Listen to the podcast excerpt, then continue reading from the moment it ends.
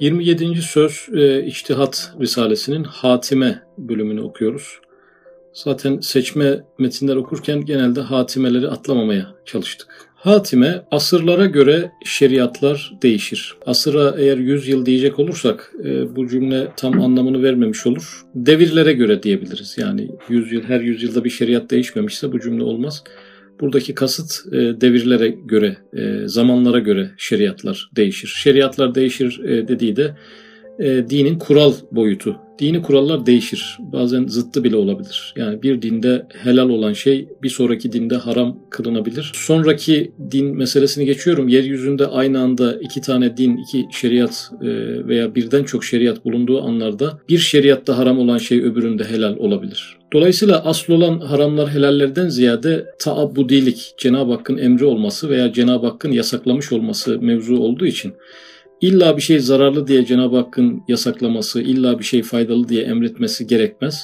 Cenab-ı Hak yasakladığı için zararlıdır, emrettiği için faydalıdır. Asırlara göre şeriatlar değişir. Belki bir asırda, aynı asırda kavimlere göre ayrı ayrı şeriatlar, peygamberler gelebilir ve gelmiştir. Aynı anda iki farklı şeriat, iki farklı kurallar bütünü olabilmiştir veya aynı yeryüzünde, aynı vakitte birden fazla peygamberler vazife yapmıştır. Hz. Musa ile Hz. Şuayb örneği buna verilebilir. Hatemül Enbiya'dan sonra Şeriatı Kübrası her asırda, her kavme kafi geldiğinden muhtelif şeriatlara ihtiyaç kalmamıştır.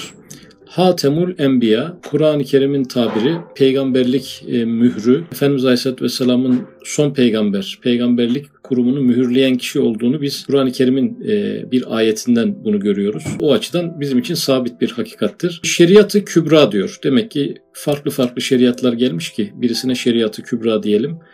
Şeriatı Kübra da gelmiş oluyor. Dolayısıyla bütün asırlara ve bütün kavimlere, aynı anda yeryüzündeki bütün kavimlere yetecek bir şekilde geldiğinden muhtelif şeriatlara ihtiyaç kalmamıştır. Fakat teferruatta bir derece ayrı ayrı mezheplere ihtiyaç kalmıştır. Teferruat dediğimizde furu kısmı dinin fıkıh kitaplarında da bir füruat diye bir bölüm vardır. Teferruatta bir derece ayrı ayrı mezheplere ihtiyaç kalmıştır. Mezhep kelimesine sözlükten baktığımızda yol demek. Yani ayrı ayrı yollara ihtiyaç kalmıştır. Evet, nasıl ki mevsimlerin değişmesiyle elbiseler değişir, mizaçlara göre ilaçlar tebeddül eder. Mevsimlerin değişmesi dediği asırlar değiştikçe şeriatlar değişir cümlesinin karşısında asır kelimesine mevsim denk geliyor. Mevsimlerin değişmesiyle elbiseler değişir. Yani yazın başka elbiseler giyeriz, kışın başka elbiseler giyeriz. Okuduğumuz metnin denk geldiğimiz tarihi de tevafuk sayılır. Yani aşağı yukarı yaz mevsimi yavaş yavaş veda ediyor. Sonbahara doğru girdiğimiz için biraz evdeki elbiseler, yorganlar, şunlar bunlar yavaş yavaş değiştiği döneme denk geldi. Tevafuk olabilir. Mizaçlara göre ilaçlar tebeddül eder. Burada ilaç yazan birisi açısından karşıdaki insanın yaşı, başka hastalığı olup olmadığı, belki kilosu, her şey önemli olabiliyor. Ona o ilacı değil de başka bir ilacı yazabiliyor. Şayet şeriatlar birer ilaçsa, Cenab-ı Hakk'ın gönderdiği kanun ve kurallar insanlık toplumuna bir takım ilaçlar ise, onun bir takım hastalıklarını giderme noktasında Cenab-ı Hak emrediyorsa, namazın giderdiği bir takım ruhi ve manevi hastalıklar varsa, orucun çözdüğü bazı hastalıklar varsa, bütünü eğer bir ilaçsa şayet, ki İmam Gazali Hazretleri öyle bakıyor, Üstad Hazretleri de başka bir risalede sen muhtaçsın çünkü manen hastasın diyordu. Yani Allah'ın senin ibadetlerine ihtiyacı yok. Fakat senin o ibadetlere ihtiyacın var çünkü hastasın diyordu. İmam Gazali Hazretleri'nin de böyle bir yaklaşımı vardır. Mizaçlara göre ilaçlar tebeddül eder dediğine göre toplumların hastalıkları şayet farklı farklıysa, bireylerin ruhi meseleleri farklı farklıysa şeriatlar da haliyle değişecek demektir. Öyle de asırlara göre şeriatlar değişir, milletlerin istidadına göre ahkam tahavvül eder, hükümler değişir. Çünkü ahkam-ı şer'iyenin teferruat kısmı ahval-i beşeriyeye bakar, ona göre gelir, ilaç olur. Şer'i hükümlerin teferruat kısmı insanların problemlerinden, insanların tıkanıklıklarından, asr-ı saadette de insanların mevzu haline getirdiği çözümsüzlüklerden dolayı Cenab-ı Hakk'ın indirdiği ilaçlar olması hasebiyle veya Efendimiz Aleyhisselatü Vesselam'ın o günün toplumuna bildirdiği ilaçlar olması hasebiyle hastalıklar değiştikçe, milletlerin istidadı değiştikçe, şayet Arap milletinin istidadıyla Alman milletinin istidadı arasında bir fark varsa şayet, köylülerin yaşadığı problemlerle şehirlilerin yaşadığı problemler bazen değişiyorsa, fakirlerin tıkandığı konularla zenginlerin tıkandığı konular bazen değişiyorsa, enaniyetli bir insanla mütevazi bir insanın problemleri şayet bazen değişik olabiliyorsa, o halde hükümlerinde bu kişilere göre değişmesi gerekir. Çünkü madem bunlar birer ilaç, hastanın durumuna göre hem ilacın değişmesi bazen de dozların değişmesi gerekebilir. Ona göre gelir, ilaç olur. Enbiya-yı Salife zamanında, yani önceki peygamberler, Efendimiz Aleyhisselatü Vesselam'dan önceki peygamberler zamanında tabakat-ı beşeriye birbirinden çok uzak. Ben burada bir coğrafi uzaklık, iletişim olanaklarının zayıflığını biraz bu cümlede hissediyorum.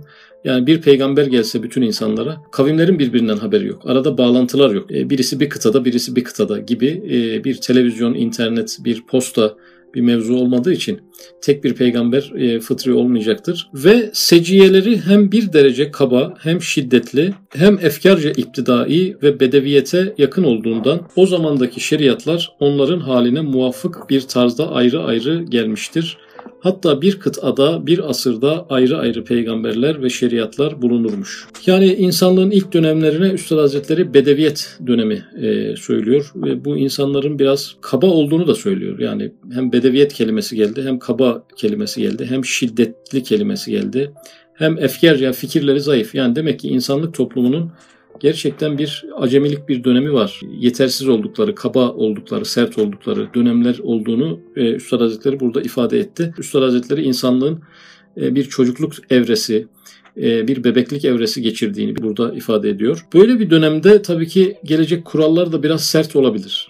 Yani Cenab-ı Hakk'ın o dönemki o çocukluk dönemi, insanlığın bedeviyet, biraz medeniyetten uzak yaşadıkları dönemler açısından gelen peygamberler, uygulamaları biraz daha farklılık içeriyor olabilir. Şeriatlarda biraz ağır kurallar olması ihtimal dahilindedir. Çünkü fikirce bedevi olunan, medeniyetten nasibini almamış, kültürel yönden gelişmemiş toplumlar içerisindeki kurallar hem belki az olmalı, az bir liste, uzun şeye izaha gerek yok. Hem de biraz kuralcı, aşırı kontrolcü, insanları aşırı sınırlayan mevzular olması ihtimal dahilinde olduğunu düşünüyorum. Hatta bir kıtada, bir asırda ayrı ayrı peygamberler ve şeriatlar bulunurmuş. Sonra ahir zaman peygamberinin gelmesiyle insanlar güya iptidai derecesinden idadiye derecesine terakki ettiğinden çok inkılabat, ihtilatat ile Akvam-ı beşeriyye bir tek ders alacak, bir tek muallimi dinleyecek, bir tek şeriatla amel edecek vaziyete geldiğinden ayrı ayrı şeriata ihtiyaç kalmamıştır. Ayrı ayrı muallimede lüzum görülmemiştir. Yani iptidai derecesinden idadiye derecesine insanlık tekamül et. Konu eğer ahlaki bir mesele ise toplumların kavrama yeteneğiyle, iletişim kabiliyetleriyle, sosyal yetenekleriyle alakalı bir mesele ise burada bir tekamülden bahsedildiği çok açık. İnkılabat ve ihtilatat, yani bir takım değişimler, dönüşümler, icatlar, ihtilatat dediği kavimlerin birbirine karışması, birbirini görmesi, birbiriyle tanışması, isterse ticaret aracılığıyla olsun, isterse savaş aracılığıyla olsun bir kere bir yan yana gelme olması hasebiyle idadiye derecesi, yani ilkokul seviyesinden lise seviyesine, üniversite seviyesine insanlık toplumunun geldiğini, özellikle bu iletişim olanaklarının da çok gelişmesi hasebiyle hem farklı şeriatlara gerek yoktur. Çünkü dünyanın neresinde bir şeriat belirmişse şu anda her tarafından duyulabilecek bir niteliğe ulaşmıştır insanlık. Bir diğer taraftan da ayrı ayrı muallime de lüzum görülmemiştir. Yani mesaj eğer dünyanın her tarafına ulaşılabilir hale gelmişse, bir muallim de bütün insanlık toplumunu eğitebilecek bir kapasitede ise ikinci bir muallime, üçüncü bir muallime gerek olmayacaktır. Fakat tamamen bir seviyeye gelmediğinden ve bir tarzı hayat-ı içtimaiye de giymediğinden mezhepler taaddüt etmiştir. Yani insanlık aşağı yukarı lise seviyesine geldi diyelim. Ama lise 1 var, lise 2 var, lise 3 var. Şu an lise 4 de var herhalde bildiğim kadarıyla. Tamam, yani benzer bir kategoriye geldiler ama sınıfsal, yani arada bir nüans teferruatlarda yine toplumların halen biraz daha kaba, halen biraz bedevi, halen kısmen şiddetli, sert, kaba topluluklar halen olması hasebiyle fıtratları değişik, istidatları değişik milletler halen olabildiğine göre, yani hiçbir şekilde küreselleşme gibi bir mevzu bile insanlık toplumunu tam dümdüz edemediğine göre yine bir noktada bir takım farklılıklar olacaktır. Yani orman köylüleriyle, ormanda yaşayan köylülerle çölde yaşayan köylülerin beslenme alışkanlıkları farklı olması hasebiyle yani biri böceklerden beslenmek zorunda kalacaktır yani. Bir mezhep vardır ki buna müsaade etmiştir. İşte deniz kenarındaki köylülerin yiyecekleri, içecekleri bir noktada farklıdır. Onların başka mezheplere ihtiyacı olma hasebiyle yine bu mezhepler ortaya çıkmıştır, taaddüt etmiştir yani çeşitlenmiştir. Yani mezhepler nereye dayanır, hangi ayete dayanır? Allah size kolaylık diler, zorluk dilemez ayet-i kerimesine dayandırılıyor genelde. Yani dinde eğer bir kolay yol varsa onu seçmek, kolay bir seçenek belirmişse hayatı tıkamayacak bir şekilde dini yaşamak söz konusu olduğu için bu mezheplere ihtiyaç olmuş. Eğer beşerin ekseriyeti mutlakası bir mektebi âlinin talebesi gibi bir tarzı hayatı içtimaiyeyi giyse, bir seviyeye girse o vakit mezhepler tevhid edilebilir. Elimizdeki telefonlar, iletişim olanakları dünyanın çoğu insanının hemen herkesi birbirine benzetmeyi başardı. Yani giysi bakımından neredeyse dünya artık aşağı yukarı benzer şeyler giymeye başladı, istisnaları olmak kaydıyla. İşte saç sakal tıraşı hemen hemen her yerde aynı olmaya başladı. Yediğimiz şeyler de birbirine çok benzemeye başladı. Ama %100 bu başarılamayacağı için, her zaman istisnalar olacağı için şu anda mezhepler tevhid edilemez. Şayet insanlık bir şekilde bu globalleşme ve küreselleşme sonucunda kültürel deformasyon böyle giderse, insanlar aynı standartlara doğru bu kadar hızla giderlerse yaşam tarzları artık Afrika'daki yaşam tarzıyla Anadolu'daki yaşam tarzı birbirinden farksız hale gelirse gerçekten ki şu an zor görünüyor. Bir mezhebe indirilebilir. İhtiyaçlar, problemler benzer olduğu için tek mezhebe indirilebilir. Veya köyün yaşantısıyla şehrin yaşantısı birbirine benzemeye başlarsa ki şu an benziyor yani köyde de televizyon var, köyde de Instagram var, köyde de Facebook var, köyde de maç izleniyor, köyde de dizi izleniyor ama yine bir ufak tefek farklar var. Yani hayvanlarını sağmaya devam ediyorlar, kısmen ne kadar devam ederler onu bilemiyorum.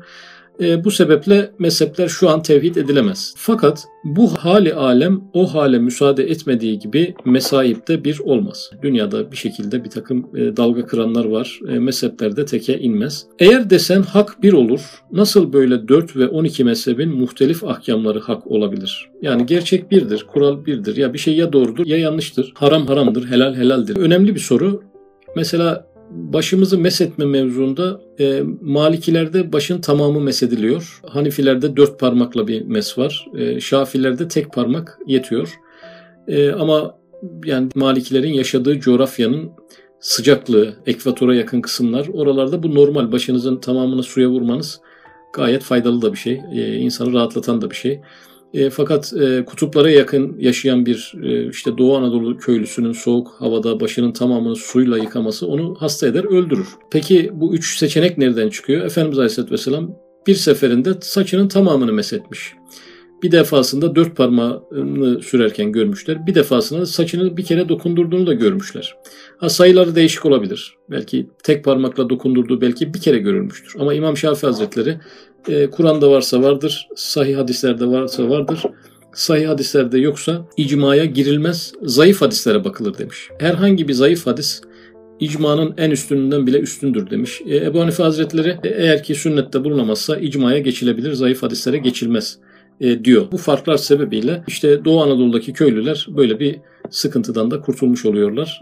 İnsanlara yaşanabilir bir din bırakmış oluyor. El cevap, bir su 5 muhtelif mizaçlı hastalara göre nasıl 5 hüküm alır? Şöyle ki birisine hastalığının mizacına göre su ilaçtır, tıbben vaciptir. Diğer birisine hastalığı için zehir gibi muzırdır, tıbben ona haramdır. Diğer birisine az zarar verir, tıbben ona mekruhtur. Diğer birisine zararsız menfaat verir, tıbben ona sünnettir. Diğer birisine ne zarardır ne menfaattir, afiyetle içsin, tıbben ona mübahtır. İşte burada hak taaddüt etti.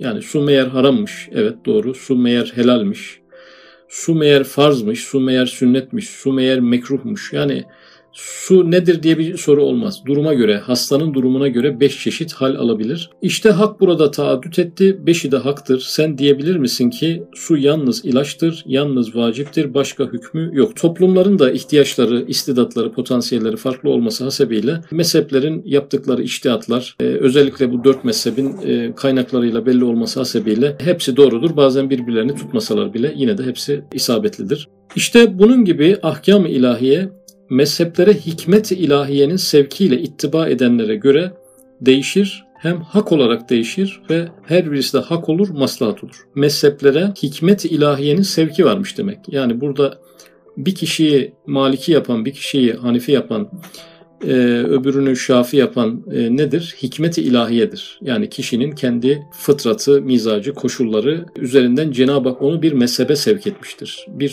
coğrafyadaki insanları başka bir mezhebe sevk etmiştir. Bunlar kaderin birer hükmü. Cenab-ı Hakk'ın bunlardan haberi var olmakla birlikte insanları da yine buraya Cenab-ı Hak sevk ediyor fıtratından ve mizaçlarından dolayı. Burada tabii sadece fıkıh mezheplerini mi böyle düşünmek lazım? Tarikatları da buraya koyabilir miyiz? Çünkü insanların karakterleri, mizaçları, huyları farklı olduğu için. Dolayısıyla Mevleviliğe giden bir kişiyle Kadiriliğe giden bir kişi arasında oldukça ciddi farklar vardır. Yani bir taraftan sanatla, edebiyatla, şiirle, neyle, enstrümanla meşguliyet. Öbür taraftan Abdülkadir Geylani Hazretleri'nin yani Fütûhu'l-Gayb eserindeki formata baktığımız zaman gerçekten kişiye yüklenerek, onu oldukça kınayarak, sürekli onun kaymalarını önlemek adına çok sert tedbirlerle, sert söylemlerle ilerleyen bir sistem var.